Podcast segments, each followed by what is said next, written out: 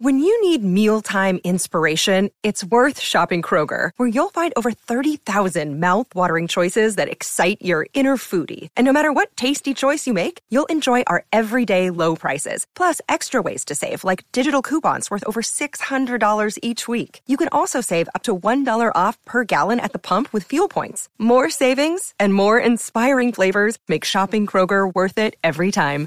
Kroger, fresh for everyone. Fuel restrictions apply. Mid American Energy would like to turn this down, down to net zero. We mean net zero greenhouse gas emissions, not your playlist or podcast. Reaching net zero by 2050 is just another way we're obsessively, relentlessly at your service.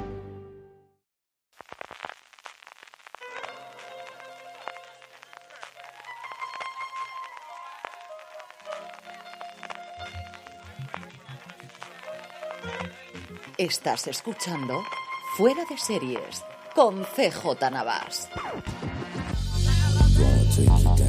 Bienvenidos a Streaming, el programa diario de Fuera de Series en el que un servidor, CJ Navas, os trae las principales noticias, trailers, estrenos y muchas cosas más del mundo de las series de televisión. Edición del jueves 28 de julio, vamos allá con prácticamente un monográfico de HBO, que he decidido presentarlo prácticamente todo en el día de hoy. Kate Winslet, que a falta de que sepamos algo de la hipotética y más que probable segunda temporada de Mero Fistown y de que sepamos algo más de la serie que ya tiene comprometida con HBO llamada The Trust, suma un nuevo proyecto en la plataforma de Warner Brothers Discovery llamada The Palace, la cual contará la historia de un año dentro de los muros del palacio de un régimen autoritario que empieza a derrumbarse. Winslet, como es lógico, será productora ejecutiva de la serie, que está creada por Will Tracy, que ejercerá como showrunner, que es una de las personas que está actualmente en la mesa de guionistas de Succession. Así que, que, os diga, ya suma muchos puntos el que me gusta la serie. Más aún cuando sabemos quién es el lector, que es ni más ni menos que Stephen Frears que después de una larguísima trayectoria en cine y también en televisión, se ha prodigado últimamente en la pequeña pantalla con esa pequeña maravilla llamada State of the Union y sobre todo con A Very English Scandal, que es una de las mejores miniseries que desde luego he podido ver yo en los últimos años.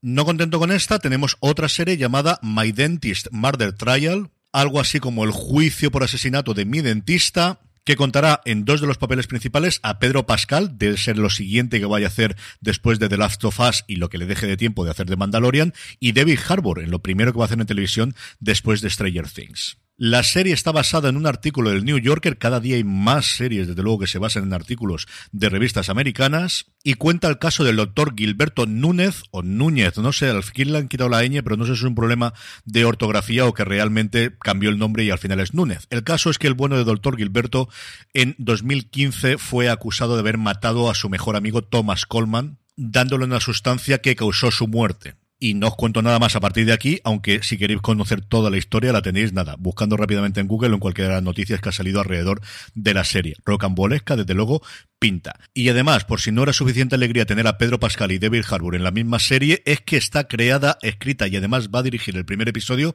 Steve Conrad, el creador de una de mis series favoritas de todos los tiempos, que es Patriot. Tenéis las dos temporadas en Amazon Prime Video. Si no sabéis qué ver este verano, de verdad, vedla. No es para todo el mundo, pero desde luego si os gusta el primer episodio os va a fascinar. Y luego un par de series que aquí en España, desgraciadamente, como Perpetual Grace LTD, que no han llegado. A ver si con este proyecto definitivamente Conrad logra consagrarse, que yo creo que se lo merece sobradamente. Junto a esto, pues dos cositas de animación del conglomerado de HBO o de Warner Brothers Discovery. Por un lado, Ricky Morty confirma que llegará el próximo 5 de septiembre a HBO Max. La serie recientemente ha sido nominada a su tercer premio Emmy. Las dos nominaciones anteriores ganó las dos veces en la que la nominaron. Y a estas alturas, ¿qué os voy a decir de Ricky Morty que no sepáis? Así que nada, apuntar en vuestras agendas. El próximo 5 de septiembre llega a HBO Max. Y un poquito antes, el 1 de agosto, en este caso a TNT Now, que todavía la tiene en la emisión inicial, Robot Chicken, esta alocada serie de stop motion, animación y un poquito de todo en el que hacen esas absolutas locuras. Como os digo, llegará a TNT Now su décima temporada ya, llegará el 1 de agosto, incluido su episodio 200 que se emitirá dentro de esta tanda. Y por último, para los aficionados de las series europeas, Sundance TV anuncia que el próximo 11 de agosto nos traerá la serie italiana de 8 episodios para siempre. Un drama íntimo, emocionante y desgarrador que profundiza en una relación sentimental que se desmorona tras 11 años de matrimonio y un hijo en común. En cuanto a trailers, Netflix ha estrenado ya su avance de estrenos de agosto y junto con los que ya conocíamos como Sandman o en la última temporada de Locan Key, estrenan una cosa el 19 de agosto que me ha llamado mucho la atención llamada Dualidad, de los creadores de Por 13 razones, interpretada y protagonizada por Michelle Monaghan, haciendo un personaje doble porque hace de dos hermanas gemelas From sponsoring cultural events to partnering on community projects, creating youth programs to supporting first responders, at MidAmerican Energy, caring about our community goes beyond keeping the lights on. It's about being obsessively relentlessly at your service. Learn more at midamericanenergy.com slash social. Y con dos actores masculinos que a mí me fascinan como Matt Bomer y Jonathan Tucker, El tráiler nos cuenta una historia tremendamente rocambolesca, estas dos hermanas que parece que tenían una relación mucho más allá de hermanas, que se medio intercambiar al marido, una cosa muy extraña, muy, muy complicadita. Pero es de estas series que por la gente que sale me apetece que salga bien, porque Michelle Monaghan, mira que al final yo creo que es una grandísima estrella, es una grandísima actriz. A mí me fascinó en Kiss Kiss Bang Bang, en la primera temporada de True Detective. Me gustó mucho en The Path, que es una serie de la que nos habló muy, muy poquito en su momento y ella era de lo más salvable de la misma. En fin, en prácticamente todo lo que le ha visto y creo que siempre ha faltado un vehículo para demostrar todo de lo que es capaz.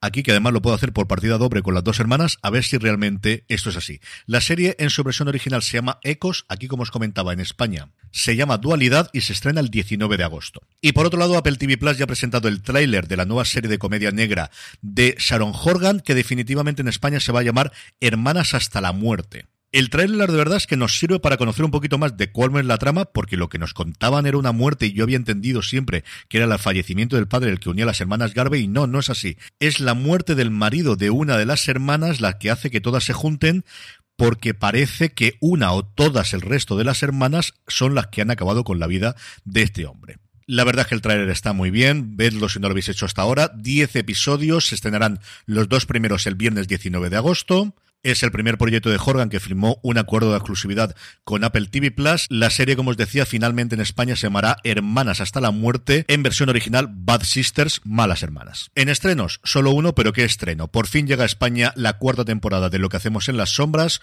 Cuatro episodios llevan ya emitidos en Estados Unidos. Veremos HBO Max cómo lleva el tema del doblaje de los subtítulos, se emite los cuatro episodios que ya llevamos en Estados Unidos, se emite los dos primeros, porque el primer día en Estados Unidos se emitieron dos de ellos, una de las mejores comedias de actualidad que por fin podemos disfrutar de nuevo en España.